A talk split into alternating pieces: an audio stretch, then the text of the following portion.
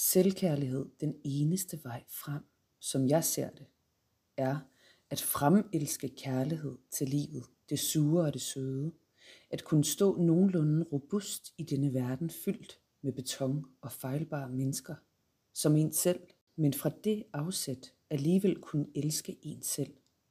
For vi ved jo, at det hele starter med en selv, for kun du kan vælge det. Ikke sagt med en fordømmende tone, kun et faktum.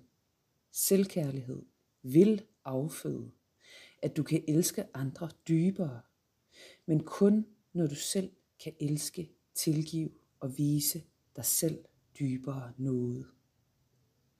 Det er jo aldrig sort-hvid. Den tankegang er for stagnerende. Men øh, måske du forstår min pointe. Det, jeg fordømmer, er jeg blevet. Det, jeg glorificerer, er jeg ikke. Pust. En tung tanke. Hvad er en tanke uden et ego? Hvad er et ego uden en tanke? Et ego er ikke en dårlig ting, blot et tankesæt, som definerer ting. Putte dem i kasse for at forstå, skabe betydning. Selvom egoet ikke altid ved bedst. Nej, nej. Når du sætter andre højere end dig selv, altså på et pedestal, så er du automatisk under den. Men konsekvensen ved det er også, at hvis de er ophøjet, så er der langt og dybt at falde, som et pendul, der svinger frem og tilbage, op og ned, så er risikoen for, at du også sætter dig selv over andre i denne tankegang. For det er et målingstankesæt.